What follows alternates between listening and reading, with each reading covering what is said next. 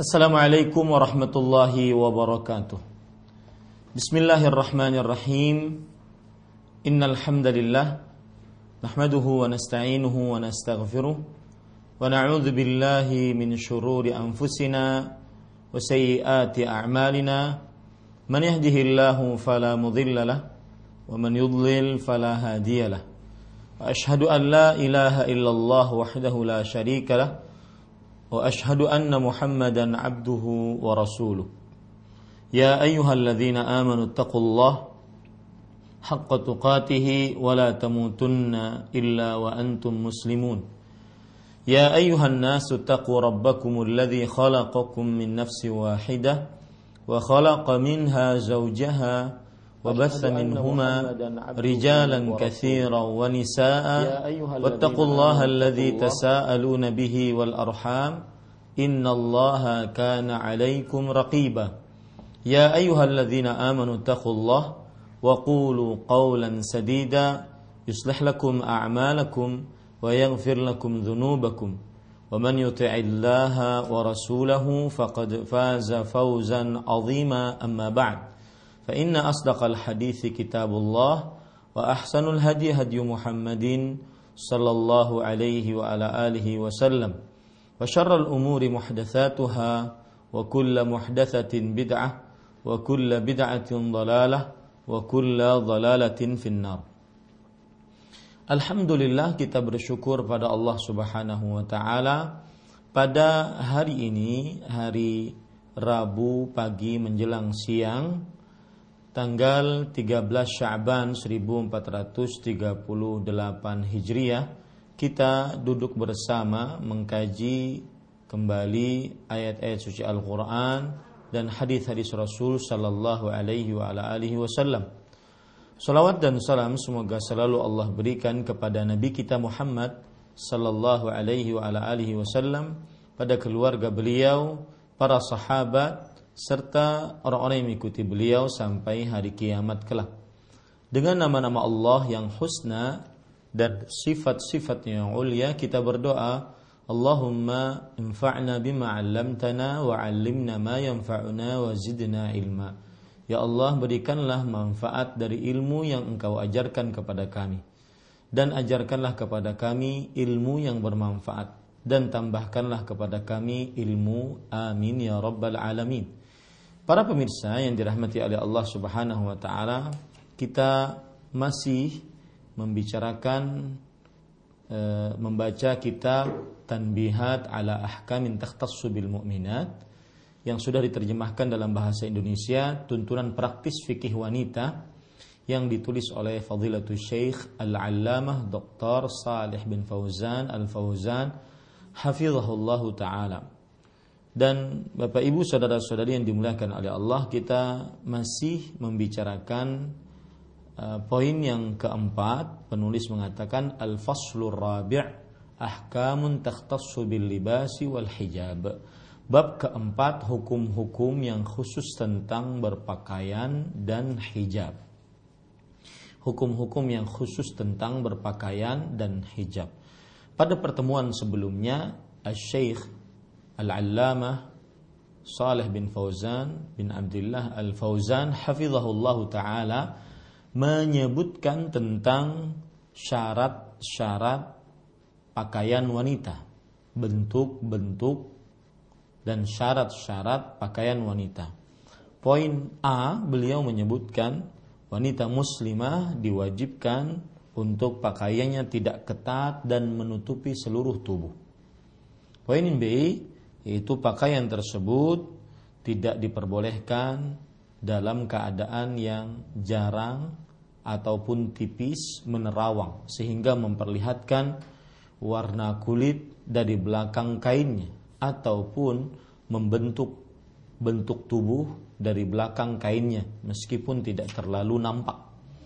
Poin yang ketiga yang disebutkan oleh penulis yaitu pakaian tersebut tidak sempit, tidak sempit sehingga membentuk lekukan tubuh dan akhirnya sama saja wanita tersebut seperti tidak berpakaian.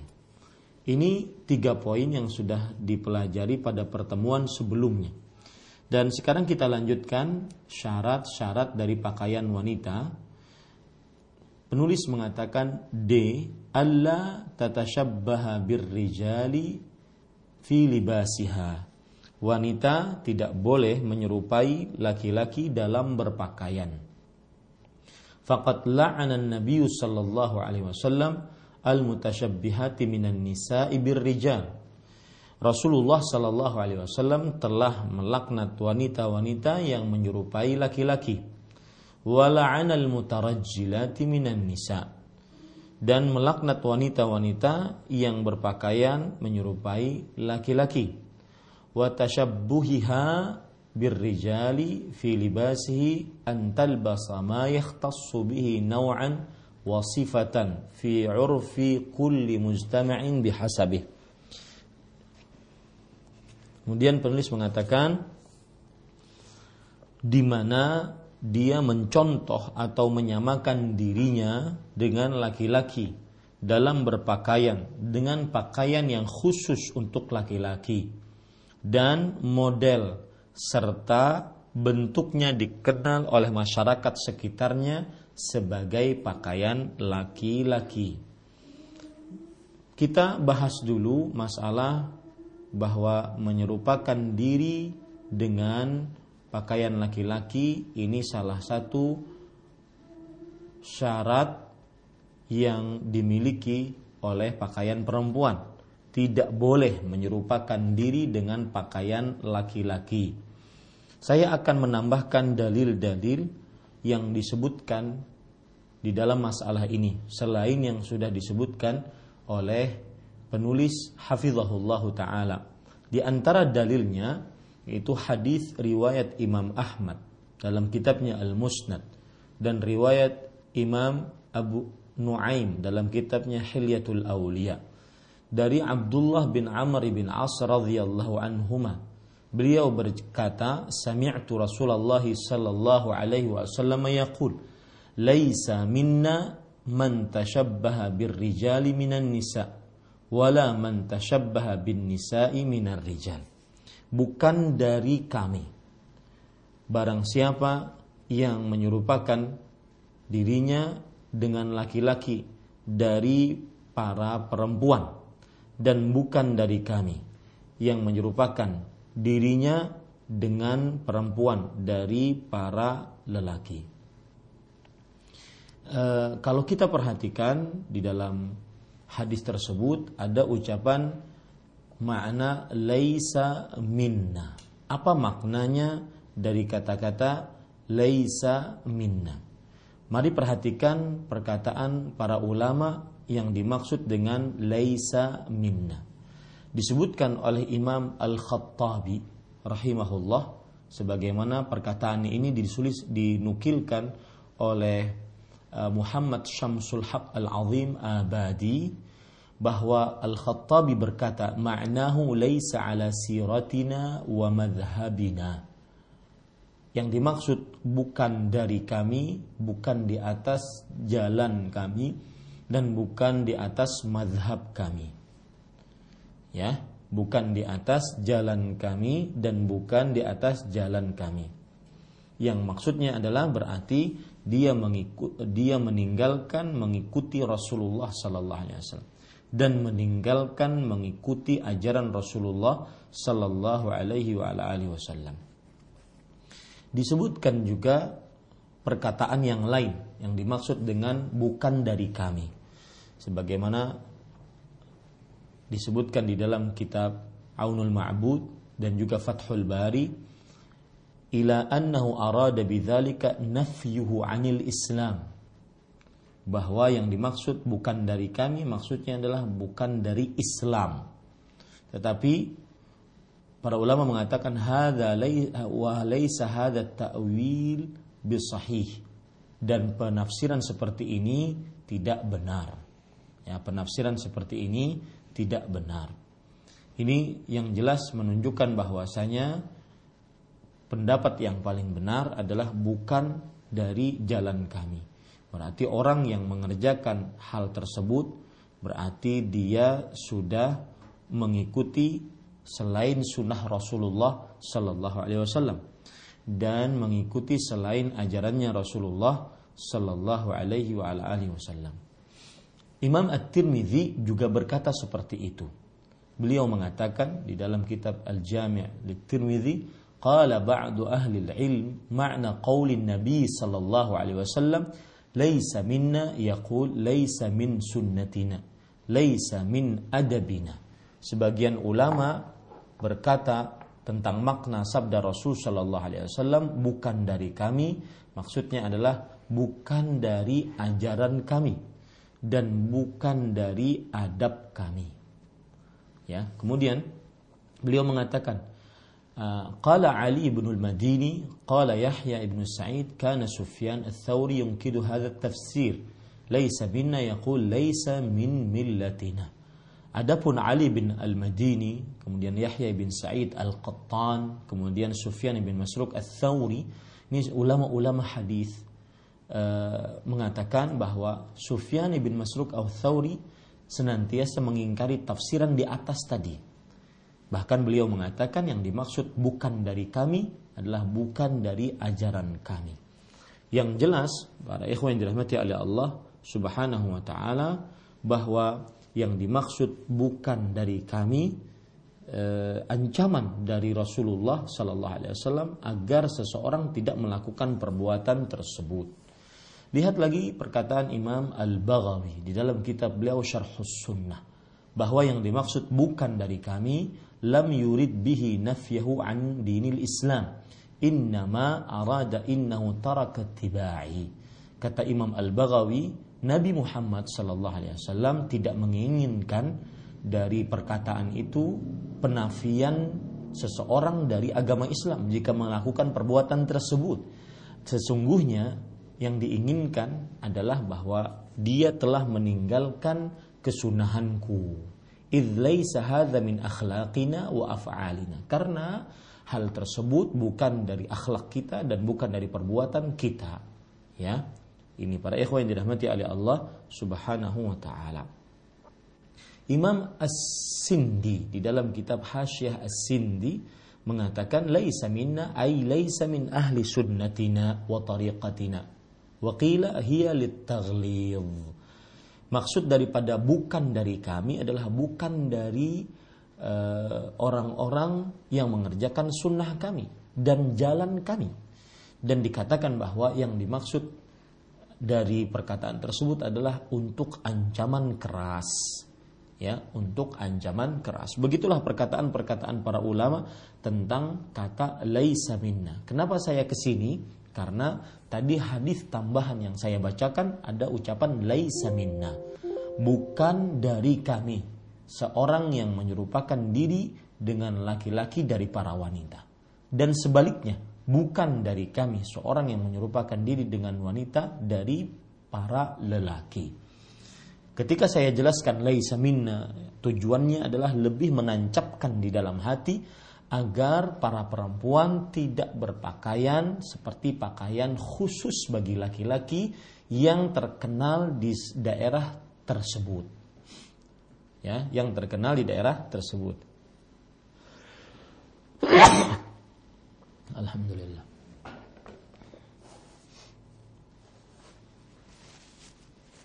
Baik. Bapak Ibu saudara-saudari yang dimuliakan oleh Allah Subhanahu wa taala. Dalil yang lain yang menunjukkan akan hal ini adalah yaitu hadis riwayat Imam Abu Daud, Imam Ahmad, Imam Hakim. Dan hadis ini disahihkan oleh Imam Nawawi. Dan Imam Ahmad mengatakan Imam Hakim mengatakan sahihun ala syarti muslim.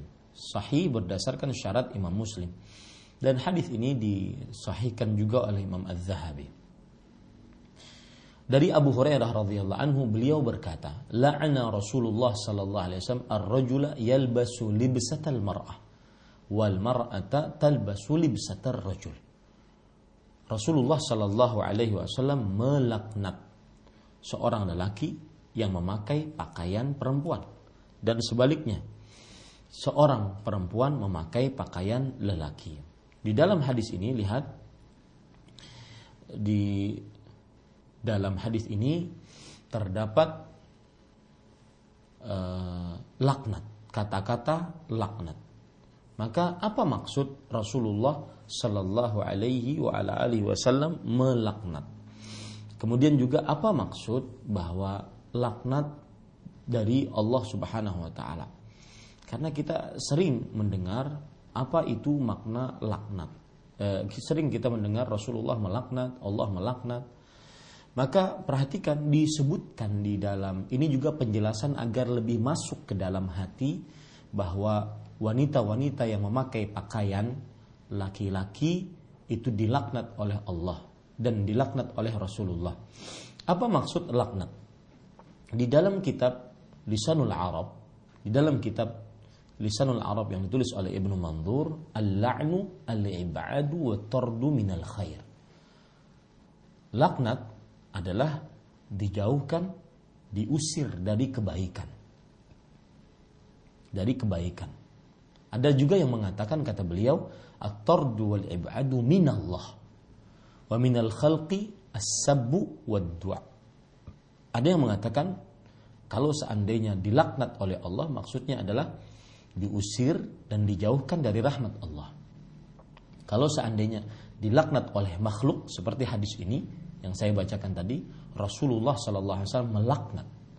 Maksud melaknat di sini adalah Rasulullah SAW mencaci, mencela, dan berdoa keburukan atas orang-orang tersebut. Ya, nah ini menunjukkan para ikhwah yang dirahmati oleh Allah Subhanahu Wa Taala e, besarnya dosa orang yang seorang wanita yang memakai pakaian laki-laki, ya mendapat laknat. Jadi sekali lagi maksud laknat kalau itu datang dari Allah maksudnya diusir, dijauhkan dari rahmat Allah. Dan kalau itu datang dari Rasulullah atau dari makhluk itu maksudnya adalah celaan kemudian doa keburukan untuk orang yang melakukan seperti itu. Dan ingat doanya Rasulullah Shallallahu Alaihi Wasallam dikabulkan oleh Allah Subhanahu Wa Taala. Maka hati-hati wahai para wanita jangan berpakaian seperti pakaiannya lelaki. Apalagi sekarang menganggap itu adalah model. Ya. Wanita tomboy, oh saya ini tomboy, susah untuk dirubah. Enggak bisa. Anda diciptakan oleh Allah sebagai seorang wanita, maka berusahalah kalau seandainya ada sifat kelaki-lakian di dalam diri Anda, berusahalah untuk menjadi wanita seutuhnya. Ucapan, perbuatan, sifat, tingkah laku, dan semisalnya. Dalil yang ketiga yang menunjukkan diharamkannya wanita berpakaian seperti laki-laki hadis riwayat Bukhari kemudian Abu Daud kemudian Tirmidzi dan kemudian Imam Ahmad. Dari Abdullah bin Abbas radhiyallahu anhu beliau berkata la'ana Nabi sallallahu alaihi wasallam al-mukhannithina minar rijal wal mutarajjilati minan nisa. Nabi Muhammad sallallahu alaihi wasallam melaknat laki-laki yang menyerupakan dirinya dengan uh, dengan wanita. Laki-laki yang menyerupakan dirinya dengan wanita. Kemudian wanita yang menyerupakan dirinya dengan laki-laki. Dan beliau mengatakan akhrijuhum min buyutikum. Orang-orang seperti ini keluarkan dari rumah-rumah kalian fa akhraja Nabi sallallahu alaihi wasallam fulanan wa akhraja Umar fulanan maka akhirnya Nabi Muhammad sallallahu alaihi wasallam mengeluarkan si fulan, Umar radhiyallahu anhu mengeluarkan si fulan, yaitu laki-laki yang menyerupakan dirinya dengan wanita tersebut. Dikeluarkan dari rumah-rumah Rasulullah dan juga para sahabatnya. Ini menunjukkan e, besarnya dan bahayanya laki-laki yang menyerupakan dirinya dengan perempuan dan sebaliknya. Kemudian para ikhwah yang dirahmati oleh Allah Subhanahu wa taala, ada ancaman lagi dari hadis Abdullah bin Umar radhiyallahu anhuma bahwa Rasulullah sallallahu alaihi wasallam bersabda, "Thalathun la yadkhulunal jannah." Tiga orang yang tidak masuk surga. Nah, ini maksud kata-kata tidak masuk surga. Ya. Bukan berarti selama-lamanya tidak masuk surga. Karena kita ahlu sunnah wal jamaah berkeyakinan bahwa maduna syirik tahtal masyiah dosa yang di bawah kesyirikan maka e, nasibnya di bawah kehendak Allah Subhanahu wa taala In afa kalau Allah mengampuni maka akan diampuni. Kalau seandainya Allah menyiksa maka Allah akan menyiksa akan tetapi dia tidak kekal di dalam neraka. Selama masih ada keimanan maka pasti akan dikeluarkan dari api neraka dan dimasukkan ke dalam surganya Allah Subhanahu wa taala. Jadi maksud maksud uh, bahwa wanita-wanita yang uh, menyerupakan dirinya dengan pakaian laki-laki tidak masuk surga Maksudnya adalah dia tidak masuk surga untuk pertama kalinya. Mungkin disiksa oleh Allah Subhanahu wa taala. Atau tidak masuk surga dalam golongan-golongan yang pertama masuk surga. Kemudian eh, kita lanjutkan hadisnya tiga orang yang tidak masuk surga. Ilaihim qiyamah dan Allah Subhanahu wa taala tidak melihat mereka pada hari kiamat. Dan yang dimaksud Allah Subhanahu wa taala tidak melihat mereka, ya. Maksudnya ini ancaman dari Allah Subhanahu wa taala. Allah tidak melihat kepada mereka. Lihat perkataan-perkataan para ulama apa yang dimaksud dengan uh, Allah tidak melihat mereka. Perhatikan para ikhwan yang dirahmati oleh Allah Subhanahu wa taala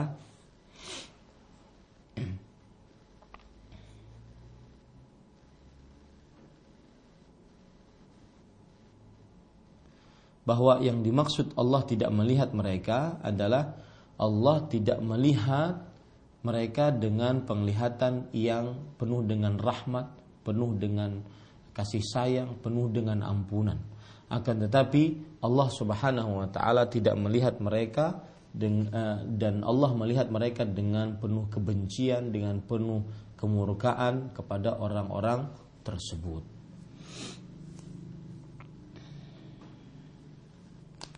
Lihat penjelasan dari Imam Ibnu uh, Imam Ibnu Baz rahimahullah.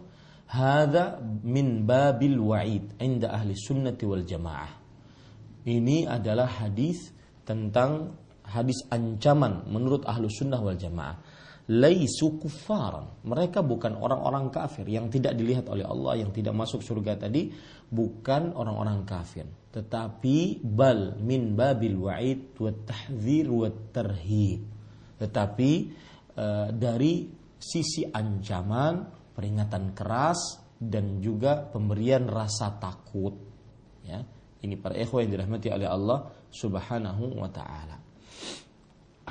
Kita lanjutkan. Jadi Allah tidak melihat kepada tiga orang tersebut. Siapa mereka? Tiga orang ini.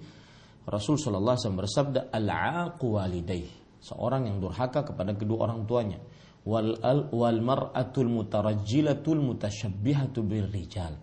Seorang perempuan yang menyerupakan dirinya dengan laki-laki. Wad dayyuth, laki-laki yang mempunyai sifat dayyuth.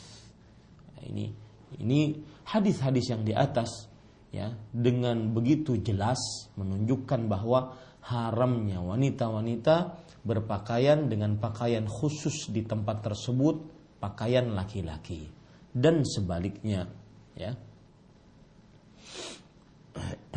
Para ikhwan yang dirahmati oleh Allah Subhanahu wa taala lihat uh, para ulama di antaranya uh, Al-Haythami menyebutkan bahwa termasuk dari dosa besar adalah Al-Haythami ya, termasuk dari dosa besar adalah menyerupakan diri dengan para lelaki bagi perempuan. Dan sebaliknya perempuan eh, lelaki menyerupakan diri dengan para perempuan. Ya lihat perkataan beliau di dalam kitab Az-Zawajir an Iqtirafil Kabair. Uh, udda hadza minal kabair. Hal ini dianggap sebagai dosa besar.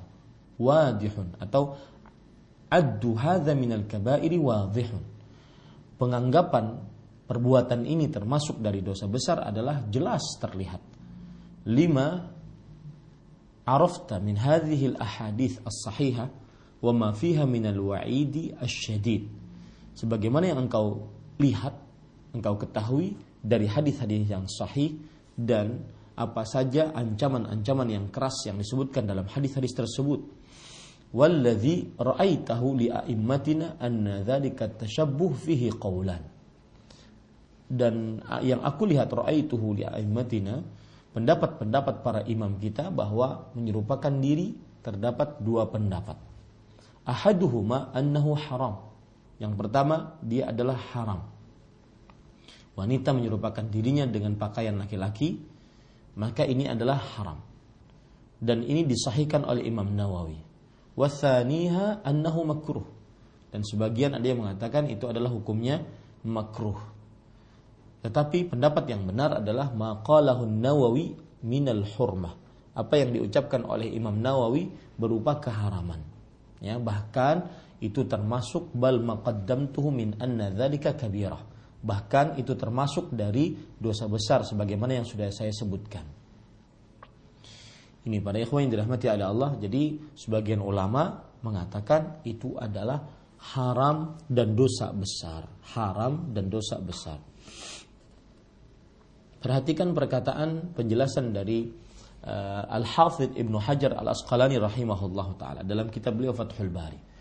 Qala tabari Imam Ibnu Jarir At-Tabari mengatakan, la yajuzu lirrijali at-tashabbuhu bin nisa fil libasi waz zina allati takhtassu bin nisa walal aks. Tidak boleh laki-laki menyerupakan diri dengan perempuan dalam pakaian dan perhiasan yang khusus bagi wanita dan juga sebaliknya dan juga sebaliknya, yaitu wanita-wanita tidak diperbolehkan menyerupakan dirinya dengan laki-laki di dalam pakaian dan juga penampilan yang khusus bagi para laki-laki. Kemudian dia mengatakan, waqala Syekh Abu Muhammad Ibnu Abi Jamrah, zahirul lafzi az-zajru anit tashabbuhi min fi kulli syai. Yang terlihat jelas dari lafalnya adalah peringatan keras untuk menyerupakan diri dalam segala sesuatu ya menyerupakan diri seorang wanita, menyerupakan diri dengan laki-laki dalam perihal yang khusus bagi laki-laki, dalam perihal apa pun yang khusus bagi laki-laki. Lakin urifa min al-adillah al-ukhra anna al-murada at-tashabbuh fi az-ziyyi wa ba'd as-sifat wal harakat wa nahwiha la tashabbuh fi umuril khair. Nah, ini penting. Tetapi dikenal dari dalil-dalil yang ada bahwa yang dimaksud uh, terlarang menyerupakan diri adalah di dalam pakaian dan beberapa sifat serta kelakuan-kelakuan. Bukan di dalam uh, larangan uh, berlomba-lomba dalam kebaikan ataupun menyerupakan diri dengan laki-laki dalam perbuatan baik. Bukan itu yang dimaksud Kemudian beliau mengatakan wal hikmatu fi la'ni man tashabbah ikhrajuhu syai' an sifah allati wada'aha 'alaiha ahkamul hukama waqad asyara ila dhalika fi la'ni al-wasif al-wasilat al-mughayyirati khalqillah. Dan hikmah kenapa dilaknat orang-orang yang menyerupakan dirinya yaitu dia telah mengeluarkan sifat yang Allah Subhanahu wa taala telah berikan pada dirinya. Padahal Allah Subhanahu wa taala yang maha bijaksana dari seluruh yang bijaksana ini yang saya sebutkan tadi bahwa Eh, kenapa orang-orang yang di merubah penampilan, kelakuan, pakaian, menyerupakan diri dengan selain jenisnya, maka ini dilaknat. Sebabnya adalah karena dia mengeluarkan dirinya dari sifat yang Allah Subhanahu wa taala telah sifati dirinya. Yang Allah Subhanahu wa taala telah sifati dirinya. Makanya uh, dalam hadis riwayat Imam Bukhari Rasulullah sallallahu alaihi wasallam melaknat uh, al-wasilat. Al-wasilat yaitu wanita-wanita yang menyambung rambutnya. Kata Rasulullah al-mughayyirati khalqillah yang telah merusak atau merubah ciptaan Allah Subhanahu wa taala. Di sini lihat uh, ada kaitannya laknat dengan menyerupakan diri dengan laki-laki atau menyerupakan diri dengan perempuan, baik bagi laki-laki ataupun baik bagi perempuan. Karena dia telah mengeluarkan sifat yang Allah telah tanamkan dalam dirinya padahal Allah Maha bijaksana dan dia memilih pilihan lain yang mungkin tidak bijaksana untuk dirinya. Di situlah letak beratnya seseorang menyerupakan diri dengan laki-laki, wanita menyerupakan diri dengan laki-laki. Taib, para ikhwan yang dirahmati oleh Allah Subhanahu wa taala. Kita baca apa yang disebutkan oleh penulis. Beliau mengatakan, Qala Syekhul Islami Ibnu Taimiyah rahimahullah fi Majmu'il Fatawa. Syekhul Islam Ibnu Taimiyah rahimahullah taala berkata, uh, Syekhul Islam para ikhwah, nama aslinya adalah Ahmad bin Abdul Halim. Ahmad bin Abdul Halim bin Taimiyah Al-Harrani. Uh, para ikhwah yang dirahmati oleh Allah Subhanahu wa taala, beliau adalah ulama Islam abad ke-8 Hijriah Beliau meninggal pada tahun 728 Hijriah. Dan Abu Abbas atau yang dikenal dengan Syekhul Islam Ibn Taimiyah mempunyai keistimewaan yang sangat luar biasa. Ya, di antara para ulama. Di antaranya adalah beliau ahli ibadah. Kemudian beliau senantiasa menegakkan ajaran-ajaran yang sesuai dengan Al-Quran dan Sunnah Nabi Muhammad sallallahu alaihi wasallam. Syekhul Islam Ibnu Taimiyah rahimahullah taala berkata, فالفارق بين لباس الرجال والنساء يعود إلى ما يصلح للرجال وما يصلح للنساء. Adapun perbedaan antara pakaian laki-laki dan wanita yang sesuai layak bagi laki-laki dan pakaian yang sesuai Eh, kembali kepada pakaian pakaian yang sesuai kembali kepada pakaian yang layak bagi wanita. Yakni beliau mengatakan wahwa ma yunasibu ma yu'maru rijal wa ma nisa. Yakni pakaian yang sesuai dengan apa yang diperintahkan oleh laki-laki dan pakaian yang sesuai dengan apa yang diperintahkan oleh bagi perempuan. Nah, ini pada ikhwan yang dirahmati oleh Allah Subhanahu wa taala. Seakan-akan Syekhul Islam mengatakan bahwa uh, batasan kekhususan pakaian laki-laki dan batasan kekhususan pakaian perempuan adalah ini pakaian cocok memang untuk laki-laki dan ini pakaian cocok memang untuk pakaian perempuan. Kemudian penulis mengatakan fan nisa'u ma'muratun bil istitari wal ihtijabi duna tabarruj wal zuhur. Maka wanita diperintahkan untuk menutupi tubuhnya dan menghalangi pandangan dari auratnya tanpa tabarruj, membuka aurat dan menampakkan kecantikan. Ini sifat dari pakaian perempuan. Ya. Sifat dari pakaian perempuan jika dipakai di luar rumah atau di hadapan laki-laki yang bukan mahramnya. Menutupi seluruh tubuhnya dan menghalangi pandangan orang lain terhadap auratnya. Ya, Taib. Kemudian Bapak Ibu saudara-saudari yang dimuliakan oleh Allah Subhanahu wa taala penulis kemudian mengatakan yushra' lil mar'ah raf'u sauti fil adhan wala talbiyah wala su'ud ila safa wal marwah wala tajarrud fil ihram kama yatajarradur rijal atau warrajul oleh karena itu wanita tidak disyariatkan, tidak boleh untuk mengeraskan suara ketika mengundangkan azan dan talbiyah. Nah, di sini sedikit apa hukumnya azan bagi wanita di tengah-tengah para wanita? Ya, apa hukumnya azan bagi wanita di tengah para wanita?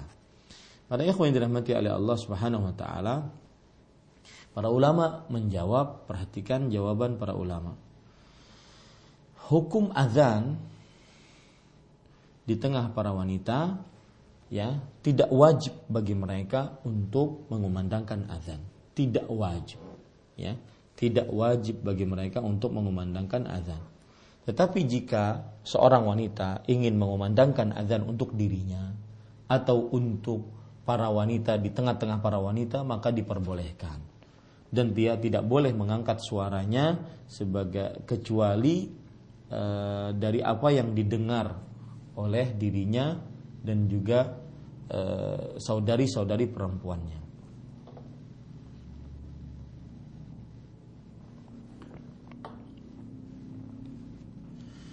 dan para ulama bersepakat bahwa tidak diperbolehkan bagi wanita untuk mengumandangkan azan di masjid yang mengundang kaum muslimin laki-laki dan perempuan. Ini sepakat para ulama, ya. Tidak diperbolehkan. Ada yang mengharamkan, ada yang memakruhkan.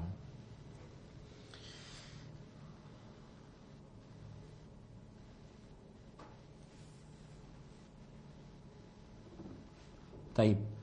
Para ikhwan yang dirahmati oleh Allah Subhanahu wa taala itu yang berkaitan dengan azan atau talbiyah. Talbiyah para wanita tidak disyariatkan untuk mengangkat suaranya. Ya. Ya, dia bertalbiyah dengan suara yang lirih. Meskipun ada hadis yang berbunyi dari Jibril alaihissalam, amarani Jibril an uh, ya an amura ashabi an yarfa'u aswatahum bitalbiyah. Jibril alaihissalam memerintahkan kepadaku untuk aku e, mengerjakan memerintahkan kepada para sahabatku agar mengangkat suara dalam talbiyah. Nah, ini tidak berlaku bagi para wanita karena wanita ditakutkan akan menjadi godaan tersendiri bagi laki-laki. Dan wanita juga tidak disyariatkan untuk naik ke bukit Sofa dan Marwah ketika melaksanakan sa'i di Mekah. Kenapa? Karena ditakutkan terbuka auratnya. Ditakutkan terbuka auratnya. Kemudian para ikhwan yang dirahmati oleh Allah, fa, inna saya ulangi dan tidak berpakaian seperti pakaian waktu ihram atau haji fa rajula ma'murun bi kashfi ra'si wa alla yalbasa thiyab al-mu'tada wa hiya allati tusna'u ala qadri a'dha'ihi fala yalbasul qamisa sarawila wal burnusa wal khuffa di mana laki-laki diperintahkan untuk selalu membuka kepalanya dan tidak mengenakan pakaian yang biasa dipakai sehari-hari yang dibuat pas dengan anggota tubuhnya. Maksudnya memiliki jahitan. Maka ketika ihram ini Laki-laki tidak boleh memakai kemeja dan celana panjang, tidak boleh juga mengenakan khuf, sepatu ataupun topi. Nah, ini pakaian laki-laki dan perempuan ketika memakai pakaian tersebut tidak diperbolehkan karena laki-laki saja tidak diperbolehkan. Ya, laki-laki saja tidak diperbolehkan. Ila angkal sampai beliau mengatakan wa amal mar'atu fa innaha lam tunha an syai'in minal libas. Adapun wanita tidak dilarang untuk mengenakan pakaian biasa. Li'annaha ma'muratun bil istitari wal ihtijab fala yushra'u laha diddu dhalik. Karena wanita diperintahkan untuk menutupi dan melindungi tubuhnya, maka ia tidak disyariatkan untuk membuka auratnya. Lakin muni'at an tatanaqqaba wa an talbasal quffazain maka ia tidak disyariatkan untuk membuka auratnya akan tetapi ia tidak boleh memakai cadar dan sarung tangan. Lianna dzalika libasun masnu'un ala qadri al-udu wala hajata biha ilaih. Karena kedua macam pakaian itu dibuat untuk anggota tubuh tertentu. Ya untuk anggota tubuh tertentu. Kemudian dan tidak ada kebutuhan untuk menggunakannya. Lalu beliau menyebutkan bahwa hendaklah wanita menutupi wajahnya dari laki-laki tetapi selain dengan menggunakan keduanya, yaitu cadar ataupun dua kaos tangan. Ini semua menunjukkan beliau menginginkan bahwa para wanita itu tidak diperbolehkan untuk menyerupakan dirinya dengan laki-laki ya. Azan talbiyah misalkan pergi ke masjid naik ke atas bukit sofa dan marwah ini bukan pekerjaan para para lelaki. Kemudian Syekhul Islam berkata Wa idza tabayyana annahu la budda min an yakuna baina libasir rijal wan nisa farqun yatamayyazu bihi ar-rijali an nisa wa an yakuna libasun nisa fihi min al-istitar wal ihtijab. Ma yahsulu maqsudu dzalika dhahara ahlu aslu hadzal bab. Wa tabayyana anna libasa idza kana ghalibuhu libsa labisar rijal nuhiyat anhul mar'ah. Perhatikan baik-baik. Kemudian terakhir beliau mengatakan apabila telah jelas permasalahannya bahwa harus ada pendap perbedaan antara pakaian laki-laki dan pakaian wanita yang dapat membedakan mana laki-laki dan mana wanita. Maksudnya ada pakaian khusus yang dipakai oleh laki-laki. Ya, ada pakaian khusus yang dipakai oleh perempuan. Dan dasar pakaian wanita itu adanya penutupan dan penghalangan terhadap tubuhnya sehingga dapat terlang ter, sehingga dapat terlaksana. Jadi yang jelas Syekhul Islam ingin mengingatkan kepada kita bahwa yang menjadi ukuran standar adalah kalau seandainya ini pakaian khusus laki-laki dan memang dipakai di daerah itu cocoknya untuk laki-laki, perempuan tidak diperbolehkan untuk memakainya. Kemudian beliau mengatakan faida ijtama'a fil libas qillatus sitr wal musyabah nuhya anhu minal wajhain. Dan apabila pakaian itu kurang menutupi atau saling menyerupai ya, maka tidak boleh dibolehkan menggunakannya karena dua alasan ini. Uh, saling menutupi dan tidak menyerupai. Maksudnya tidak menyerupai pakaian laki-laki. Ya, maksudnya tidak menyerupai pakaian laki-laki. Jadi intinya yang pertama harus tertutup, yang kedua adalah tidak menyerupai pakaian laki-laki. Baik. Kita ingin menambahkan syarat-syarat yang lain yang disebut yang belum disebutkan oleh penulis. Ya, syarat-syarat yang lain yang belum disebutkan oleh penulis. Syarat yang selanjutnya, jadi kan yang sudah kita pelajari menutup seluruh tubuh, kemudian tidak ketat, tidak tipis, kemudian yang barusan ini adalah tidak menyerupai pakaian laki-laki dan yang kelima yaitu tidak menyerupai pakaian-pakaian yang uh, pakaian-pakaian yang be, yang sama ataupun yang khusus dimiliki oleh wanita-wanita kafir. Yang khusus dimiliki oleh wanita-wanita kafir ini tidak diperbolehkan pada ikhwan yang dirahmati oleh Allah Subhanahu wa taala. Mari kita ambil beberapa dalil akan hal ini. Allah Subhanahu wa taala berfirman di dalam surat Al-Hasyr ayat 19. Wala takunu kalladzina nasullaha fa ansahum anfusahum fa ulaika humul fasiqun. Janganlah kalian menyerupakan diri menjadi seperti orang-orang yang melupakan Allah. Maka Allah akan melupakan diri mereka. Mereka lah orang-orang yang eh, orang-orang yang fasik. Ini ayat menunjukkan bahwa dilarangnya kita untuk menyerupakan diri dengan orang-orang fasik. Karena bahayanya nanti mereka Allah Subhanahu wa taala akan melupakan kita. Dalil yang lain yaitu hadis riwa, eh, eh, surat Al-Baqarah eh, surat Al-Jathiyah ayat 18 maksud saya. "Tsumma ja'alnaka 'ala syari'atin minal amri fattabi'ha wa la tattabi' ahwa'a alladziina la. Kemudian kami telah jadikan engkau di atas sebuah syariat, maka ikutilah. Dan jangan kamu mengikuti hawa nafsu orang-orang yang tidak mengetahui. Apa yang dimaksud orang-orang yang tidak mengetahui? Maka disebutkan kullu man khalafa syariah. Orang yang tidak mengetahui adalah setiap yang menyelisihi syariat. Setiap yang menyelisihi syariat.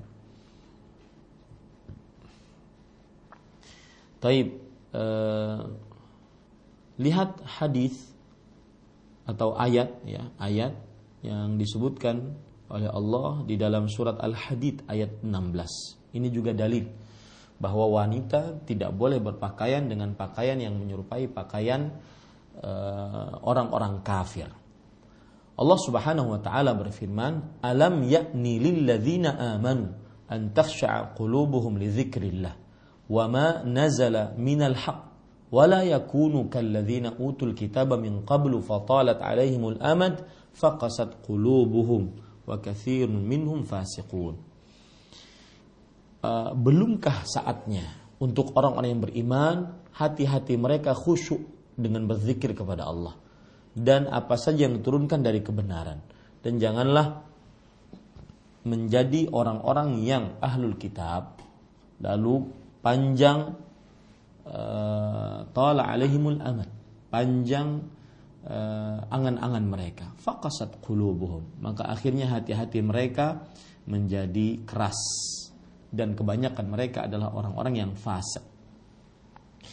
Para pemirsa yang dirahmati oleh Allah, lihat penjelasan pada ayat ini, surat Al-Hadid ayat 16. Syekhul Islam Ibnu Taimiyah rahimahullah taala mengatakan wala yakunu nahyu mutlaqin an musyabatihim wa huwa khasun aidan fi nabi sallallahu alaihi wasallam an fi qaswati qulubihim wa qaswatil qulubi min thamaratil ma'asi.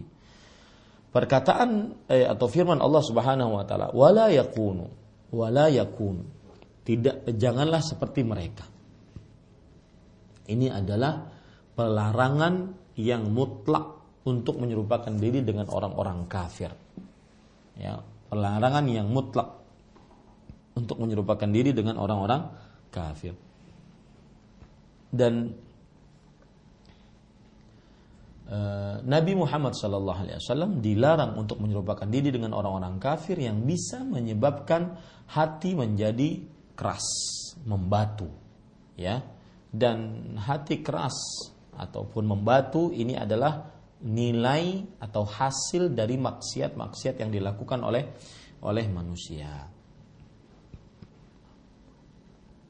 Kemudian Al-Hafidh Ibnu Katsir rahimahullah dalam kitab beliau Tafsir Quran Al-Azim mengomentari surat Al-Hadid ayat 16 tadi. Walihada nahallahu al-mu'minin an yatashabbahu bihim fi syai'in minal umuri al-asliyah wal far'iyah oleh sebab itulah Allah Subhanahu wa taala melarang orang-orang beriman untuk menyerupakan diri dalam perkara-perkara yang asal dan juga perkara-perkara yang hukum atau eh, perkara-perkara yang cabang, asal ataupun cabang. Maka kita sebagai seorang beriman, terutama perempuan sebagai seorang beriman dilarang untuk menyerupakan diri dengan laki-laki atau dengan pakaian laki-laki yang kafir.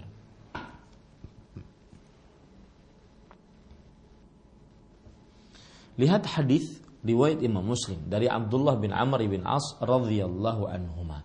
Beliau mengatakan inna hadhihi min thiyabil kuffar fala talbasha. Amr bin As radhiyallahu anhu berkata Rasulullah sallallahu alaihi wasallam ra'a alayya thawbaini mu'asfarain. Uh, Rasulullah SAW melihat pakaianku terkena osfur. Osfur adalah warna pada pakaian yang seperti ke merah-merahan. Sesungguhnya beliau berkata, yaitu Abdullah bin Amr bin As, sesungguhnya eh apa? Sesungguhnya Rasulullah SAW berkata, Inna hadhi min babil kuffar, min thiabil kuffar, fala talbasha. Sesungguhnya ini adalah pakaian orang-orang kafir, maka janganlah dipakai.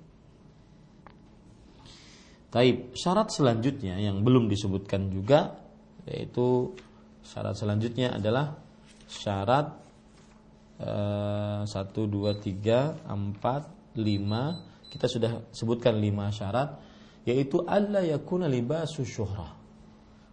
Tidak boleh berpakaian dengan pakaian yang syuhrah. Apa itu pakaian syuhrah? Pakaian kullu thawbin yuqsadu bihi lishtihar bainan nas. Setiap pakaian yang diinginkan untuk terkenal di tengah manusia. Sawa'un kana thawbu nafisan yalbasuhu tafakhuran bid dunya wa zinatiha. Baik itu pakaiannya mahal, dia memakainya agar terkenal di dunia dia orang kaya. Au khasisan yalbasuhu izharan lizuhdi warriya. Atau pakaian itu adalah pakaian rendahan yang mana dengan kerendahan tersebut dia ingin memperlihatkan dirinya sebagai seorang yang uh, tidak sibuk dengan dunia dia riak dengan sifat tersebut. Ibnul Athir mengatakan Asyuhrah zuhurus syai. Syuhrah adalah timbulnya sesuatu. Wal muradu anna thawbahu yashtahiru bainan nas. Dan yang dimaksud adalah uh, bahwa pakaiannya terkenal di antara manusia. Limukhalif limukhalafati launihi li alwani thiyabihim fayarfa'un nasu ilaihi absarahum wa alaihim bil ujbi wan nakir. Artinya dan yang dimaksud adalah bahwa pakaiannya terkenal di antara manusia karena menyelisihi laun warna dari warna pakaian manusia. Maka orang-orang pun menolehnya ya dan dia merasa dirinya bangga kemudian menyombongkan diri. Nah, ini dalil yang keenam yaitu diharamkan seorang wanita berpakaian dengan pakaian yang menyu, yang bersifat syuhrah, yang bersifat syuhrah. Kemudian para ikhwan yang dirahmati oleh Allah Subhanahu wa taala, tambahan e, dari sifat-sifat pakaian perempuan adalah bahwa pakaian perempuan tidak diperbolehkan untuk memakaikan pada pakaiannya minyak wangi. Ini ini banyak terjadi di tengah masyarakat, minyak wangi. Ya, wanita-wanita memakai pakaian yang ber yang dipakaikan minyak wangi pada pakaiannya tersebut. Wallahu a'lam.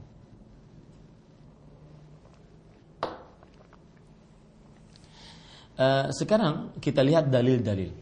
Jadi tadi uh, kalau boleh saya ulangi, penulis menyebutkan satu syarat pakaian wanita yaitu tidak eh, apa menutup seluruh tubuhnya.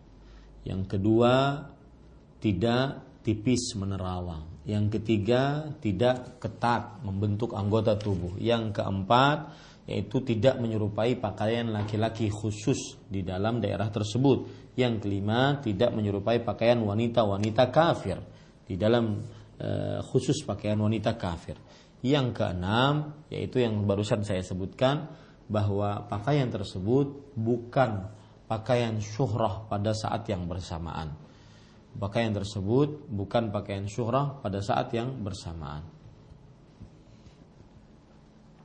Yang ketujuh sekarang adalah pakaian tersebut yaitu e, tidak diperbolehkan memakai minyak wangi sehingga bau wanginya tercium oleh laki-laki yang bukan mahramnya sehingga menjadi godaan dan apabila terjadi godaan maka akan timbul fitnah-fitnah yang ada. Lihat hadis-hadis berikut dalam hadis riwayat uh, Imam uh, dari sahabat Abu Musa al-Ash'ari radhiyallahu anhu Rasulullah Shallallahu Alaihi Wasallam bersabda, "Ayyuma mra'atin ista'tarat famarrat ala qaumin liyajidu rihaha fahiya zaniyah." Wanita mana saja yang memakai minyak wangi, kemudian dia berjalan di hadapan laki-laki agar mereka mencium baunya, maka wanita tersebut adalah wanita pezina. Dalam hadis yang lain, riwayat Imam Muslim dari Zainab As-Saqafiyah, Rasulullah sallallahu alaihi wasallam bersabda, "Idza kharajat ihdakunna ilal masajidi ilal masjidi fala yaqrabanna tiban." Jika salah seorang dari kalian wahai para wanita keluar menuju masjid untuk sholat berjamaah tentunya, maka janganlah kalian sekali-kali menyentuh minyak wangi. Kalau ingin keluar rumah jangan sekali-kali menyentuh minyak wangi. Para ikhwan yang dirahmati oleh Allah Subhanahu wa taala, uh, dalil yang lain yaitu hadis riwayat Imam Muslim dari Abu Hurairah radhiyallahu anhu. Ayyu mamra'atin asabat bakhuran fala tashhad ma'ana al-isya al-akhirah.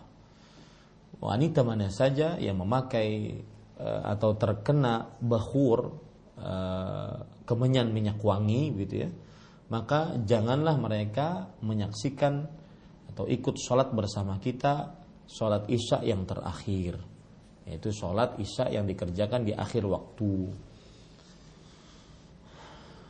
ini kalau anda lihat wanita memakai minyak wangi untuk sholat saja tidak boleh. Padahal itu ingin menghadap Allah subhanahu wa ta'ala. Tidak diperbolehkan. Bagaimana wanita yang ingin benar-benar memakai minyak wangi ingin tercium oleh laki-laki yang bukan mahramnya, ingin berdandan di hadapan laki-laki yang bukan mahramnya, maka ini tentunya lebih diharamkan lagi. Dalam hadis yang lain yang disebutkan oleh Imam Baihaqi kemudian oleh e, Ibnu Khuzaimah ya dan yang lain-lainnya bahwa Musa bin Yasar meriwayatkan dari Abu Hurairah radhiyallahu an anna imra'atan marrat bihi ta'sifu rihaha bahwa seorang wanita melewati Abu Hurairah dan mengibaskan bau wanginya kepada Abu Hurairah. Lalu Abu Hurairah berkata, "Ya amatal jabbar, wahai budak Allah yang maha kuasa. Al masjidu turidin Apakah kamu ingin masuk ke dalam masjid? Maka wanita ini mengatakan qalat. Iya betul. Qala walau tatayyab walahu tatayyabti apakah kamu ketika ingin pergi ke masjid tersebut akhirnya kamu memakai minyak wangi karena ingin pergi ke masjid maka wanita tersebut menjawab na'am iya. Maka akhirnya Abu Hurairah radhiyallahu anhu berkata farji'i faghtasili fa inni sami'tu Rasulullah sallallahu alaihi wasallam yaqul. Pulanglah dan mandilah. Sesungguhnya aku mendengar Rasulullah sallallahu alaihi wasallam bersabda ma min imra'atin takhruju ila al-masjid ta'sifu rihaha fayaqbalu Allahu minha salatun hatta tar, salatan hatta tarji'a ila diniha ila baitiha fataghtasil tidaklah seorang perempuan uh, keluar ke masjid dengan mengibaskan minyak wanginya maka Allah tidak akan menerima darinya satu salat pun sampai ia pulang ke rumahnya dan dia mandi. Allah tidak menerima darinya satu salat pun sampai ia pulang ke rumah darinya dan tidak man, dan uh, dan mandi. Nah, ini perkataan yang luar biasa dan hadis-hadis yang sangat luar biasa terutama bagi para perempuan yang keluar rumah dan kebiasaannya memakai minyak wangi.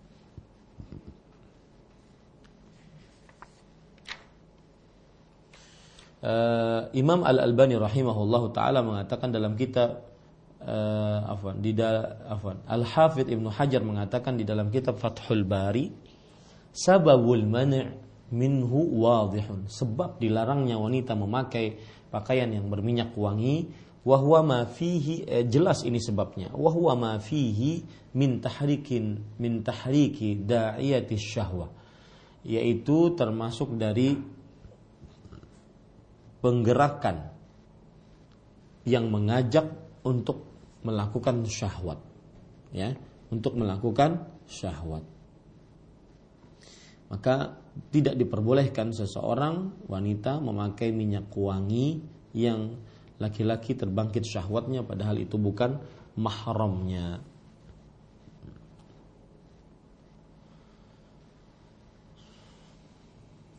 Taib ibu-ibu saudari-saudari muslimah yang dimuliakan oleh Allah Subhanahu wa taala.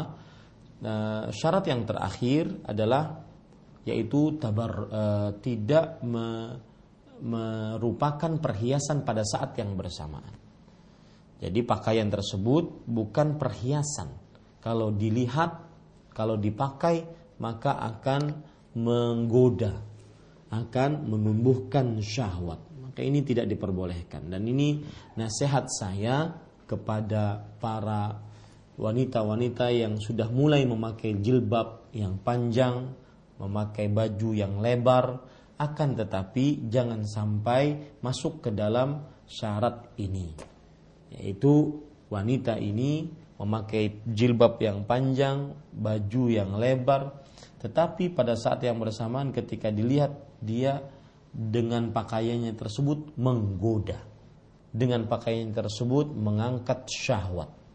Ya padahal pakaiannya jilbab panjang kemudian pakaiannya bajunya lebar. Hati-hati yang banyak berokatnya yang banyak eh, apalagi yang banyak bunga-bunganya. Saya pernah melihat pakaian wanita terlihat begitu di mana? Di bandara. Dia memakai pakaian jilbabnya panjang kemudian bajunya lebar tetapi bentuknya uh, seperti bunga. Jadi jilbabnya itu dan bajunya itu seperti bunga. Jadi kalau seandainya dia berjalan dia memperlihatkan kecantikannya. Ini salah satu yang terlarang dalam agama Islam. Pakaiannya tersebut tidak diperbolehkan memakai pakaian yang dia itu indah pada saat yang bersamaan. Ya, pada saat yang bersamaan, baik jilbabnya lebar ataupun uh, tidak lebar, baik jilbabnya panjang ataupun tidak panjang. Dalil yang menunjukkan akan hal ini surat An-Nur ayat 31 yaitu wala yubdina zinatahunna dan janganlah kalian memperlihatkan perhiasan-perhiasan kalian. e, kecantikan, keindahan pada jilbab, keindahan pada pada baju perempuan juga bisa terlihat dari warna. Warnanya mungkin bukan diharamkan vinky winky begitu ya, tidak tidak diharamkan. Akan tetapi ya eh, pakaian segala macam pakaian yang dia memberikan pengaruh indah dan cantik jika dipakai maka ini tidak diperbolehkan untuk dipakai ya karena tujuan daripada pakaian adalah menutup aurat dan menutup kecantikan sehingga tidak terjadi godaan sehingga tidak terjadi perzinahan atau hal-hal yang mendekati kepada perbuatan zina. Ini para ikhwan yang dirahmati oleh Allah Subhanahu wa taala. Jadi perhatikan itu.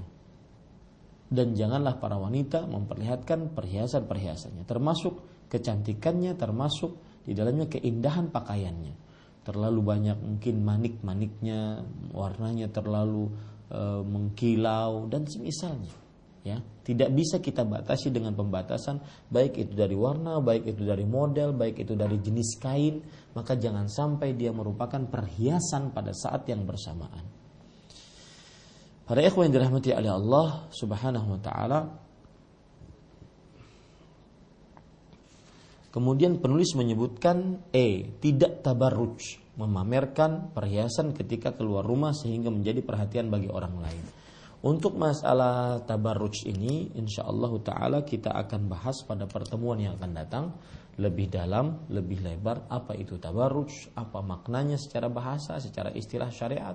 Apa dalil-dalilnya yang mengharamkan tentang tabarruj? Apa bahayanya tabarruj? Kita akan bahas insya Allah Taala pada pertemuan yang akan datang saya kembalikan acara kepada saudara Ari Hafizahullah Ta'ala. Naam.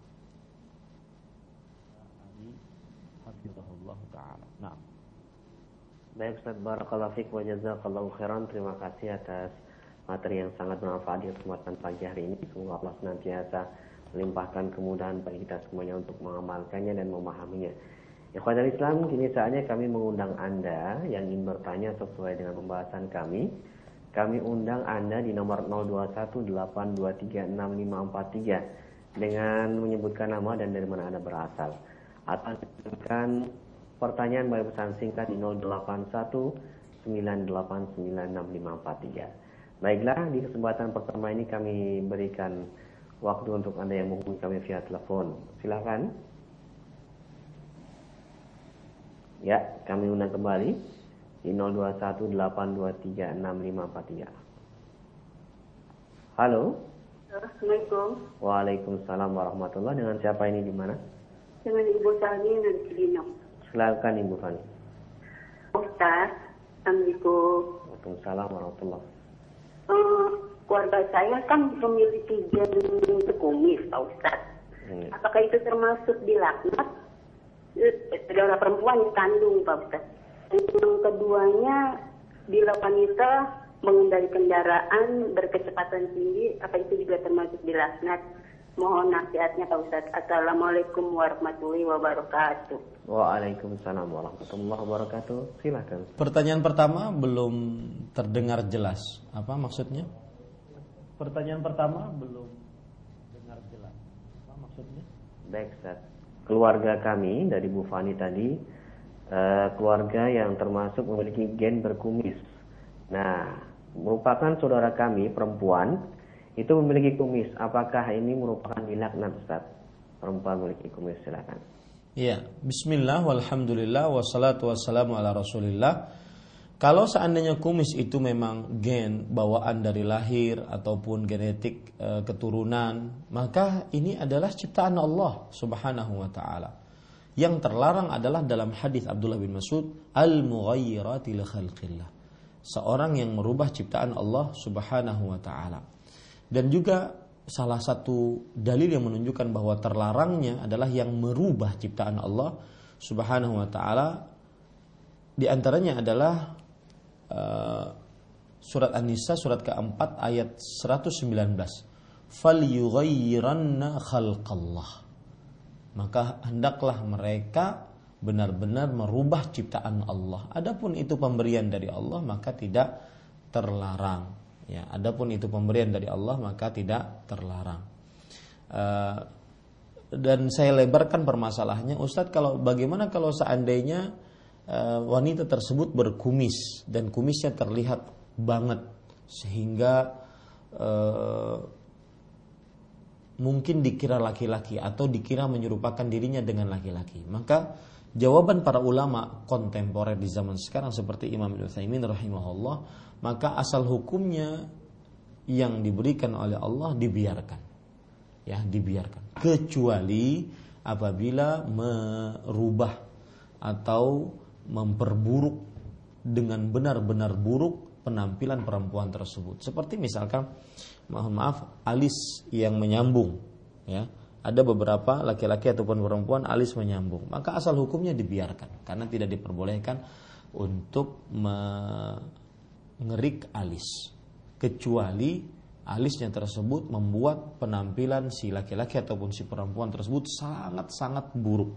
Nah begitu juga kumis kalau seandainya kumisnya tersebut si wanita ini mempunyai kumis dan kumisnya seperti laki-laki kemudian sangat memburukkan bentuk tubuhnya, bentuk wajahnya, maka pada saat itu boleh untuk dihilangkan. Wallahu alam. Pertanyaan yang kedua, apakah seorang wanita jika menaiki kendaraan dengan kencang maka ini juga termasuk mendapatkan laknat? Maka jawabannya perhatikan. Yang kita bahas tadi adalah perbuatan ucapan, pakaian yang berkaitan dengan perkara laki-laki khusus. Ya. Yang berkaitan dengan khusus perkara laki-laki. Itu pun di sebuah tempat itu.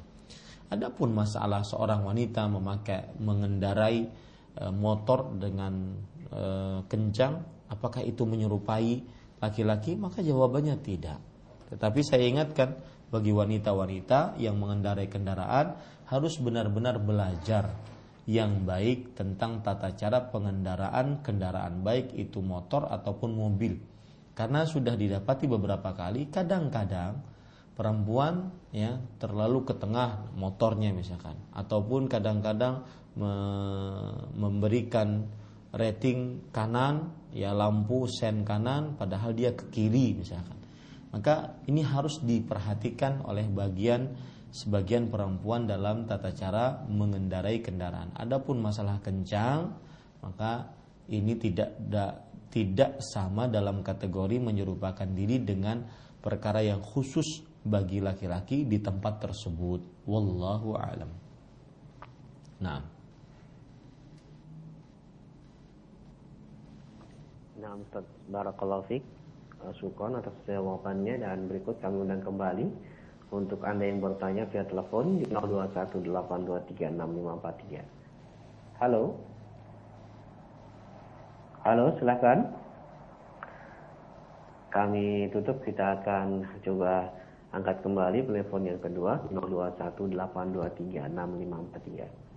Halo. Assalamualaikum.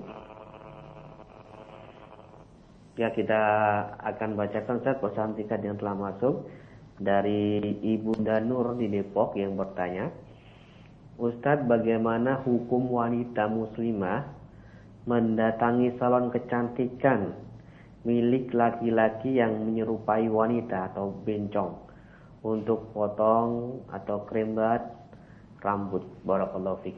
Silakan. Ya. Bismillah walhamdulillah wassalatu wassalamu ala Rasulillah. Para pemirsa yang dirahmati oleh Allah Subhanahu wa taala, kalau kita buka uh, kamus besar bahasa Indonesia, bencong itu artinya adalah banci dalam bahasa Indonesia. Dan banci adalah tidak berjenis laki-laki dan juga tidak berjenis perempuan. Ini uh, makna pertama. Makna kedua, laki-laki yang bertingkah laku dan berpakaian sebagai perempuan atau juga disebut dengan wadam atau waria. Nah, kalau yang dimaksud yang kedua ini adalah laki-laki yang bertingkah laku dan berpakaian sebagai perempuan, yaitu wadam atau waria, maka ini diharamkan karena asal hukumnya para wadam, para banji, para waria itu adalah laki-laki. Dia saja yang menyerupakan dirinya kepada perempuan. dan mereka perbuatannya perbuatannya adalah dosa besar dan diancam dengan siksa oleh Allah Subhanahu wa taala jika tidak bertaubat kepada Allah Subhanahu wa taala. Maka seorang wanita diharamkan untuk bersentuhan dengan laki-laki yang bukan mahramnya. Ya, meskipun dia sebagai banci atau wadam ataupun waria, ya, tidak diperbolehkan. Karena dalam hadis dari Al-Ma'di Karib radhiyallahu anhu Rasul sallallahu alaihi wasallam bersabda la an yut'ana fi ra'si ahadikum bi makhitin min hadid khairun lahu min an yamassa imra'atan la tahillulah seorang wanita eh, seorang eh, ditancapkan paku dari besi di kepalanya lebih baik dibandingkan dia lebih baik dibandingkan dia eh, bersalaman dengan wanita yang bukan mahramnya. Wanita yang bukan mahramnya. Maka diharamkan untuk ya, pergi ke salon. Di sana pemilik salonnya atau yang mengerjakan salonnya tersebut laki-laki banci atau wadam atau waria. Wallahu a'lam. Nah wallahu a'lam. Syukron terima kasih atas jawabannya. Berikut kami bacakan kembali dari Bapak Sukhruf di Lampung yang bertanya, Ustadz bagaimanakah dengan hukum memakai bulu mata palsu? Apakah ini hukumnya sebagaimana menyambung rambut? Silakan. Ya, bismillah, walhamdulillah, wassalatu wassalamu ala rasulillah. Para pemirsa yang dirahmati oleh Allah subhanahu wa ta'ala, termasuk pemalsuan adalah seseorang memakai rambut palsu, kemudian bulu mata palsu. Dan dikhawatirkan ini termasuk daripada merubah ciptaan Allah. Tapi dia lebih condong kepada pemalsuan. Maka jauhi seorang wanita memakai bulu mata palsu. Wallahu alam. Bulu mata palsu. Wallahu alam. Syukron Ustaz. Pertanyaan berikutnya kami bacakan kembali dari pesan singkat dari Bapak Imam di Cilacap yang bertanya, Ustadz apabila seorang wanita dia keluar rumah dan memakai hand body lotion untuk pergi keluar rumah baik itu bekerja atau ke sekolah atau lain sebagainya apakah itu termasuk larangan sebagai wangi-wangian Ustaz jazakallahu khairan. Ulangi pertanyaannya. Ulangi pertanyaannya Ustadz bagaimana hukumnya seorang wanita keluar rumah memakai hand body atau lotion pada tangan dan kakinya keluar rumah? Apakah ini termasuk larangan sebagaimana wanita memakai wangi-wangian Ustaz? Jazakallah khairan. Bismillah walhamdulillah wassalatu wassalamu ala rasulillah. Para pemirsa yang dirahmati oleh Allah Subhanahu wa taala, di dalam hadis-hadis yang sudah kita sebutkan adalah wanita-wanita dilarang untuk keluar rumah dengan memakai minyak wangi. Ya dengan memakai minyak wangi. Dan memakai minyak wangi tentunya berbeda dengan perbuatan memakai hand body. Ya memakai hand body. Tetapi para ikhwah yang ilat sebab wanita dilarang memakai minyak wangi adalah ada bau wanginya maka pada saat itu al hukmu yaduru ma'illati wujudan wa adaman. Hukum berputar pada ilatnya sesuai dengan adanya atau ketidakberadaannya. Apabila hand body tersebut atau lotion tersebut menyebabkan bau wangi yang tercium oleh laki-laki apabila dia keluar rumah maka ini diharamkan untuk dipakai. Ya karena wanginya tersebut keluar dan bisa dicium oleh laki-laki yang bukan mahramnya karena memang kita tidak bisa katakan memakai minyak wangi tidak sama dengan memakai hand body ataupun lotion. Tetapi ilatnya ada sama. Apabila hand body-nya atau lotionnya mengeluarkan bau wangi maka hukumnya pun sama. Wallahu alam. Nah. nah. Jazakallahu khairan Terima kasih atas jawabannya. Dan berikutnya kami akan beralih ke penelpon bagi Anda yang ingin menghubungi kami di 0218236543. Halo. Halo, Assalamualaikum.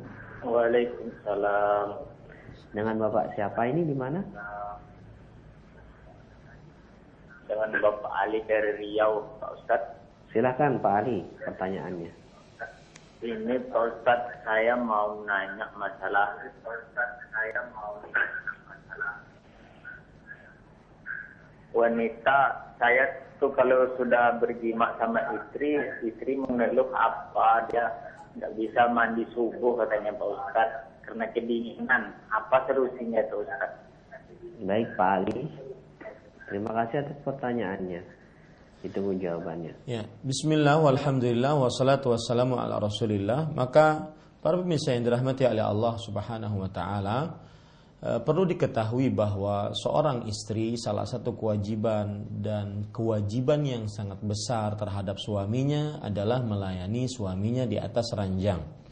Melayani suaminya di atas ranjang. Rasulullah sallallahu alaihi wasallam bersabda, "Idza da'a ar-rajulu imra'atahu ila firashi falta'tihi." Fa in abat la'anathal malaikah hatta tusbih jika seorang suami mengajak istrinya ke ranjangnya maka hendaknya istrinya melayaninya. Jika ia enggan maka para malaikat akan melaknatnya sampai waktu pagi. Jika ia enggan fabata ghadban lalu malam itu sang suami e, murka maka maka para malaikat akan melaknatnya sampai pagi, mendoakan keburukan dan mencelaknya sampai pagi. Kemudian dalam hadis yang lain Rasulullah SAW bersabda, "Idza da'a rajulu ila hajati." jika seorang lelaki mengajak perempuannya kepada hajatnya, faltatihi wa in kanat ala tanur. Maka hendaklah seorang wanita tersebut untuk melayani suaminya meskipun sang wanita ini sedang memanggang roti, membakar roti. Kita tahu bahwa pemanggangan roti, pembakaran roti tidak bisa ditinggal karena kalau ditinggal maka akan hangus ataupun akan gosong. Tetapi dalam hal ini tidak mengapa untuk ditinggalkan asalkan tidak berbahaya bagi rumah. Ya ditinggalkan rotinya mungkin terbakar karena saking besarnya hak suami terhadap istri dalam permasalahan hubungan di atas ranjang. Bahkan di dalam hadis yang lain wa ingkana ala qatab. E, meskipun sang sang istri sedang duduk di atas e, ontaknya, di atas ontaknya. Atau dalam e, penafsiran yang lain meskipun sang istri ingin melahirkan. Ya, maka tetap wajib untuk melayani suaminya. Nah, adapun alasan sang istri bahwa kalau terjadi junub maka dia mandi nanti kedinginan, maka pada saat itu sang istri harus bersabar dan juga sang suami harus memberikan solusi, mungkin dia melakukan hubungan badan di siang hari sehingga tidak terlalu dingin atau yang semisalnya. Akan tetapi asal hukumnya seorang istri wajib untuk melayani suaminya dengan kewajiban yang besar dan agung. Dan sang istri hendaklah dia mengambil atau berharap pahala dari Allah Subhanahu wa taala akan Eh, pelayanannya terhadap suami dalam perihal tersebut. Wallahu a'lam. Nah. Wallahu a'lam. Nah. Nah, Ustaz Barakallahu Fik. Pertanyaan berikutnya kami undang kembali, silakan. Ikhwatul Islam bagi Anda yang bertanya melalui telepon, kami tunggu di 0218236543. Halo. Halo, Assalamualaikum warahmatullahi wabarakatuh. Waalaikumsalam. Dengan Ibu siapa ini di mana? dengan Umu Fajri di Sumatera Barat. Silakan Umu. Iya. Uh, Ustaz, saya mohon nasihat Ustaz pada saya atau beri saya semangat. Di kampung saya orang tidak ada yang menutup aurat dengan sempurna. Sementara saya sendiri, insya Allah sudah Alhamdulillah sudah empat tahun ini menutup aurat dengan sempurna.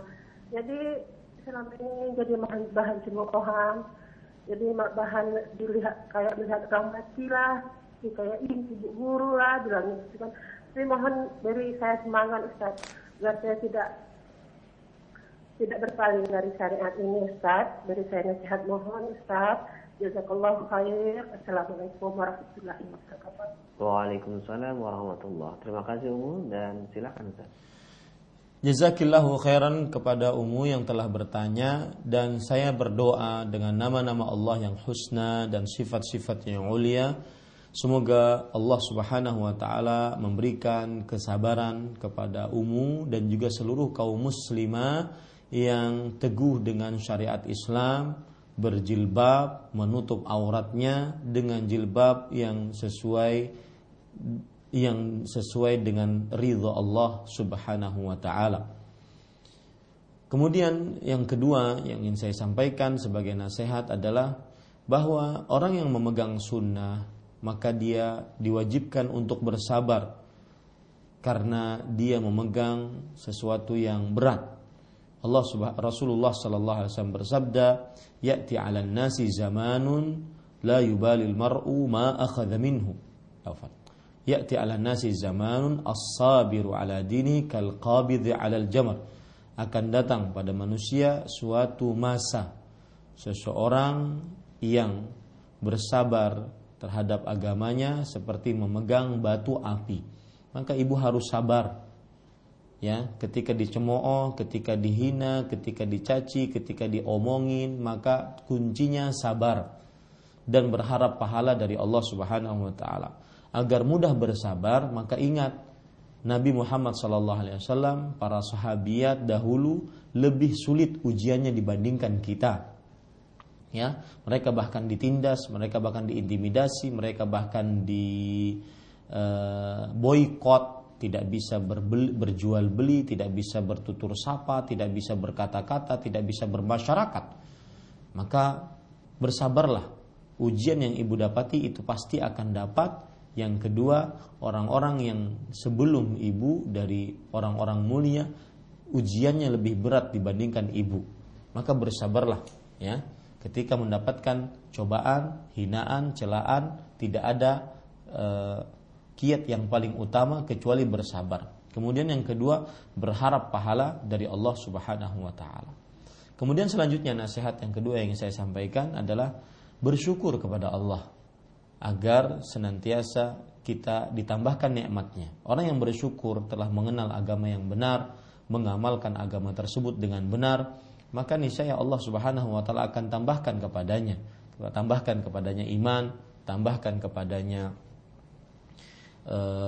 keyakinan, tambahkan kepadanya keteguhan hati dan semisalnya.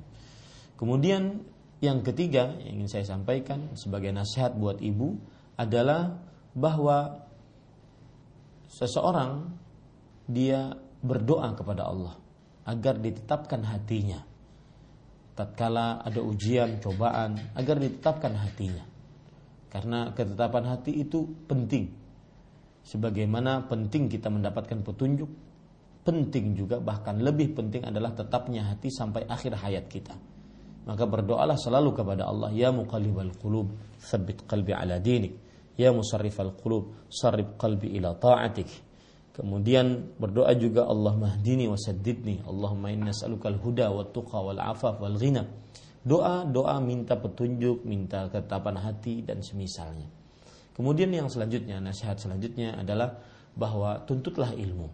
Tuntutlah ilmu agama. Lebih banyak, lebih dalam lagi. Lebih banyak, lebih dalam lagi. Karena memang kita tidak bisa menghambakan diri kepada Allah Subhanahu wa taala dengan baik dan benar tanpa ilmu agama. Maka tuntutlah ilmu tersebut. Wallahu a'lam. Nah.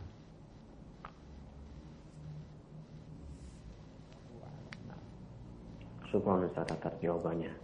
Berikutnya kami undang kembali silakan masih ada waktu di 0218236543 untuk Anda yang ingin bertanya langsung via telepon. Halo. Assalamualaikum warahmatullahi wabarakatuh. Waalaikumsalam warahmatullahi Dengan Ibu siapa di mana ini? Ibu Wat dari Padang. Silakan Ibu Wat pertanyaannya. Maaf ya Ustaz, menyimpang dari tidur. Begini Ustaz, kalau kita kan oh, boleh berdoa sebelum salam kan? Apa boleh kita berbahasa Indonesia dan apa boleh kita sesuai dengan kebutuhan-kebutuhan kita seperti yang diajarkan Nabi gitu. Begitu saja Ustaz. Assalamualaikum warahmatullahi wabarakatuh. Waalaikumsalam warahmatullahi wabarakatuh. Silakan Ustaz. Ya, bismillah walhamdulillah wassalatu wassalamu ala Rasulillah. Para pemirsa yang dirahmati oleh Allah Subhanahu wa taala, hukum berdoa sebelum salam di dalam solat. Ya, hukum berdoa sebelum salam di dalam solat. Maka Rasulullah Shallallahu Alaihi Wasallam pernah bersabda di dalam hadis sahih yaitu dari riwayat Imam Bukhari dan Muslim dari Abu Bakar As-Siddiq radhiyallahu anhu annahu qala li Rasulillah sallallahu alaihi wasallam allimni du'aan ad'u bihi fi salati. Ya hai Rasulullah ajarkanlah aku sebuah doa yang aku berdoa kepada Allah di dalam solatku maka Rasulullah sallallahu alaihi wasallam mengatakan Allahumma inni zalamtu nafsi zulman kathiran wa la yaghfiru illa anta faghfir li maghfiratan min indik warhamni innaka antal ghafurur rahim. Yang artinya ya Allah sesungguhnya aku berbuat zalim terhadap diriku sendiri dengan kezaliman yang banyak. Dan tidak ada yang mengampuni dosa-dosa kecuali engkau. Maka ampunilah aku dengan ampunan darimu dan rahmatilah aku. Sesungguhnya engkau adalah maha pengampun dan maha maha kasih sayang. Kemudian doa yang lain yang pernah dibaca oleh Rasulullah Sallallahu Alaihi Wasallam adalah ketika beliau mengajarkan kepada para sahabatnya agar meminta perlindungan kepada Allah Subhanahu wa taala dari empat perkara ya agar kepada Allah minta perlindungan kepada Allah dari empat perkara. Allahumma inni adzabil qabr wa min adzabil nar wa a'udzubika min fitnatil mahya wal mamat wa min fitnatil masiihid dajjal. Ini doa Rasulullah sallallahu alaihi wasallam. Kemudian juga ada hadis riwayat Imam Bukhari dan Muslim dari Abdullah bin Umar radhiyallahu anhuma bahwa Rasulullah sallallahu alaihi wasallam bersabda fa idza qa'ada ahadukum fis salah falyaqul tahiyyatu lillah wa ashhadu anna muhammadan abduhu wa rasuluh thumma yatakhayyaru minal mas'alati ma jika salah seorang duduk di dalam salatnya hendaklah dia mengucapkan tahiyat kemudian dia bertasyahud mengucapkan asyhadu alla ilaha illallah kemudian dia memilih doa doa sekehendaknya. Maka di sini para ulama di antaranya Imam Ibnu Bas rahimahullah taala mengatakan berdoa dengan doa apa pun diperbolehkan. Dan saya sering ditanya permasalahan ini, saya selalu menjawabnya dengan cara seperti ini. Yang pertama, jika seseorang sebelum salam sholat dia ingin berdoa, maka doa yang paling patut dia baca adalah doa yang dibaca oleh Rasulullah Sallallahu Alaihi Wasallam ketika sebelum salam. Di antaranya hadis tadi Abu Bakar As-Siddiq, Allahumma inni zalamtu dzuman katsiran faghfirli fa innaka antal ghafurur rahim. Warhamni fa innaka antal ghafurur rahim. Ya, yang kedua yaitu doa e, meminta perlindungan dari empat perkara tadi yang diajarkan oleh Rasulullah. Nah, tingkatan kedua adalah berdoa dengan doa-doa dari Al-Quran atau hadis Rasul Shallallahu Alaihi Wasallam diperbolehkan karena diperintahkan untuk memilih doa sekehendaknya.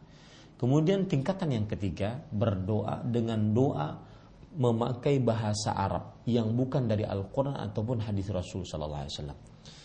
Asalkan bahasa Arabnya adalah bahasa yang fasih. Maka ini sebagian ulama di antaranya Imam Ibnu Baz rahimahullah memperbolehkan.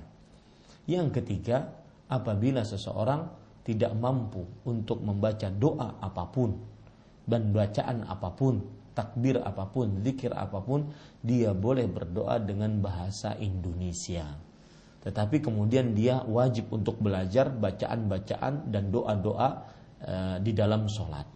Ya. Jadi yang diperbolehkan dengan bahasa Indonesia hanya orang yang tidak bisa sama sekali berdoa dan membaca zikir apa pun di dalam sholatnya. Selainnya tidak diperbolehkan. Wallahu a'lam. Nah.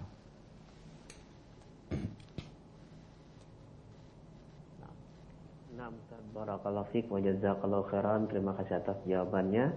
Dan pertanyaan dari Ibu tadi merupakan pertanyaan penutup dan sebelum kami akhiri, mohon Ustaz memberikan istitam. Fadal Ustaz. Ya, Bismillah, walhamdulillah, wassalatu wassalamu ala rasulillah. Ada delapan syarat. Alhamdulillah, wassalatu Ada delapan syarat seseorang e, wanita dalam pakaiannya. Yang pertama, menutupi seluruh tubuhnya kecuali yang biasa terlihat dan kita menguatkan pendapat wajah dan kedua telapak tangan diperbolehkan terlihat akan tetapi tidak diperbolehkan untuk berdandan. Yang kedua yaitu tidak tipis menerawang. Yang ketiga tidak ketat membentuk anggota tubuh. Yang keempat tidak menyerupai pakaian laki-laki. Yang kelima tidak menyerupai pakaian wanita-wanita kafir. Yang keenam bukan perhiasan pada saat yang bersamaan. Pakaiannya tidak merupakan uh, keindahan ketika dilihat oleh laki-laki. Meskipun jilbabnya panjang pak bajunya lebar. Kemudian yang ketujuh tidak memakaikan minyak wangi pada pakaian tersebut. Yang kedelapan yaitu bukan pakaian yang syuhrah pada saat yang bersamaan. Yang apabila dipakai maka akan sangat terlihat sangat mencolok baik itu dari sisi warna baik itu dari sisi bentuk ataupun dari sisi uh, jenis kainnya Semoga para wanita benar-benar memperhatikan syarat delapan ini dalam berpakaian. Dan saya berpesan terutama kepada wanita-wanita yang memakai jilbab-jilbab yang lebar. Jilbab panjang, baju lebar. Maka sudah bagus Anda memakai pakaian tersebut akan tetapi alangkah lebih bagusnya lagi pakaian tersebut bukan perhiasan pada saat yang bersamaan tidak menunjukkan keindahan pada saat yang bersamaan. Bentuknya terlalu uh, indah, kemudian banyak bunga-bunganya, warnanya terlalu mempesona dan semisalnya. Karena Anda wahai wanita, Anda wahai saudariku muslimah hanya pantas berdandan di hadapan laki-laki yang sudah mengatakan kepada Anda qabiltu nikah. Aku terima nikahnya maka berdandanlah habis-habisan di hadapan suamimu.